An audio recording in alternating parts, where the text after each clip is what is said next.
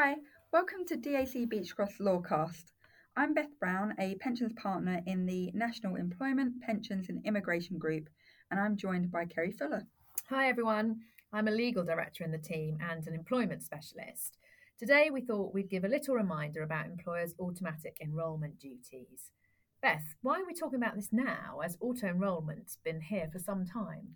Yes, it has, but the pensions regulator has been focusing more and more on auto enrolment to ensure that employers are complying with their obligations. It's understood that the regulator has used its enforcement powers over half a million times since the obligations were introduced in 2012. And as recently as the 5th of May this year, the regulator announced that it will spot checking employers, including on site inspections, to ensure compliance with their automatic enrolment obligations. It's worth noting that if the employer fails to comply with its automatic enrolment duties, then as mentioned, the regulator can take enforcement action. Such action can include issuing compliance notices, naming the employer, and issuing fixed or escalating penalty notices. And the escalating penalty notices, depending on the circumstances, Ceri, can sometimes be £10,000 per day. Gosh, £10,000 a day, that is a lot. So clearly it remains very topical nearly a decade on. Beth, can you tell us what an employer has to do? Of course, Ceri. UK employers are required to automatically enrol certain employees, known as eligible job holders, into a workplace pension scheme which satisfies certain conditions, unless an exemption, apply, exception applies, of course, and pay contributions which at least meet the minimum required. Okay, thanks, Beth. And could you remind us, please, what an eligible job holder is and perhaps give us an example of when an exception might apply? Mm-hmm.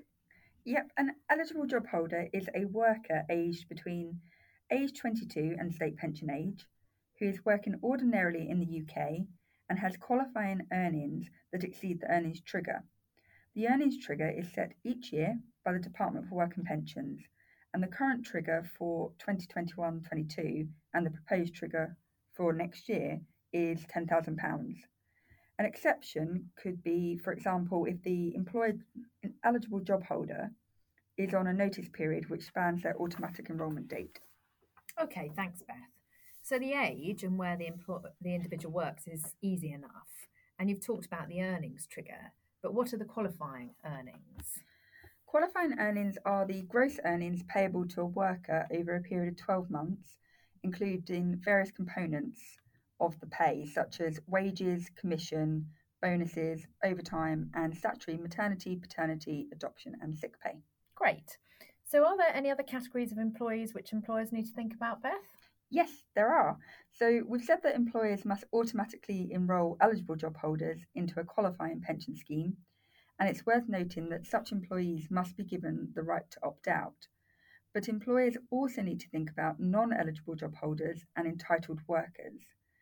This is because non eligible job holders must be given the right to opt into the qualifying pension scheme, and if they do this, then the minimum contribution requirements apply in respect of them. Entitled workers, on the other hand, only need to be given the right to join a pension scheme, but it doesn't need to be a qualifying pension scheme, and the minimum contribution requirements do not have to apply in respect of them. What I would say though is, in practice, most employers tend to use the same pension scheme for eligible job holders, non eligible job holders, and entitled workers, regardless of the level of contributions that the employer pays on their behalf. Okay, thanks, Beth. And I think you know what my next question is going to be. Can you tell us what a non eligible job holder and an entitled worker is? I thought you'd ask that, Ceri. a non eligible job holder includes a worker who is aged between 16 and 74 is working mainly in the UK, has qualifying earnings that exceed the low in qualifying earnings threshold, which is currently £6,240 a year, and do not meet the requirements of an eligible job holder for some reason. So, for example, because they are under age 22 or they don't meet the earnings trigger. An entitled worker is a worker aged between 16 and 74 who is ordinarily working in the UK and their earnings are below the lower qualifying earnings threshold, which, as I just mentioned, is currently £6,240 a year. Okay, so now we know who has to be enrolled by an employer and who can ask to join a pension scheme. And my understanding is that it's not just a one off obligation on the employer to enrol employees or give them the option to join a pension scheme on their first day of employment. That's correct, isn't it? Yep, you're absolutely right, Ceri. It's not a one off obligation on the employer. The employer has an obligation to look to re enrol all eligible job holders once every three years, including those who have opted out.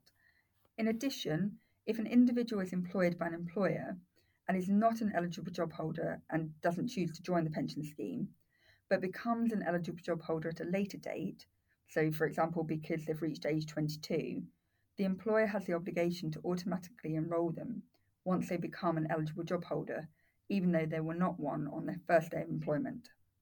Okay, thanks, Beth. So, actually, in practice, employers should be monitoring their employees not just on day one of employment. You mentioned that eligible job holders have to be automatically enrolled into a workplace pension scheme which satisfies certain conditions. Can you tell us what those conditions are, please? Of course. The workplace pension scheme, which satisfies the necessary conditions, is known as a qualifying pension scheme. Generally, to be a qualifying pension scheme, the scheme must be a workplace pension scheme, have its main administration in the UK, be a registered pension scheme, allow job holders to join without requiring them to express a choice or provide information to remain a member, and satisfy prescribed quality requirements, which will vary depending on the type of scheme. In order to be a qualifying scheme, employers must ensure that they pay the minimum contributions required. The total minimum contribution required is at least 8% of qualifying earnings, which must include an employer contribution of at least 3% of qualifying earnings. Okay. It's worth noting that most contribution structures, though, are based on pensionable earnings or pay. So, pensionable earnings or pay will be defined in the scheme's rules, and it's likely that it will be different to qualifying earnings as defined under legislation. Typically, pensionable pay would include basic pay but exclude overtime and bonuses.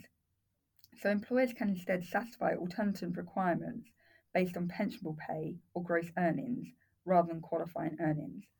And I'm not going to go into the detail of that, but I just wanted to flag it from a practical perspective. Okay, thanks, Beth. So, if I've understood correctly, it seems that eligible job holders must be automatically enrolled into a qualifying scheme. Non eligible job holders must be given the right to opt into a qualifying scheme. And entitled workers must be given the right to join a pension scheme, but it need not be a qualifying scheme. That's spot on. You've Great. definitely been listening. Great. Um, so, to finish off, Beth, what would your takeaways be for employers? Employers need to be clear on what their automatic enrolment obligations are and have robust governance in place to ensure compliance with those obligations. That includes having processes in place to monitor and assess their workforce to ensure that they enrol and re enrol individuals as required. Because, as we discussed earlier, Ceri, an employer's automatic enrolment duties do not just apply on day one of an individual's employment. Employers should also have governance systems in place to document compliance with their obligations and, of course, make sure that they submit their compliance declarations to the pensions regulator. Excellent. Thanks, Beth. That's all really helpful.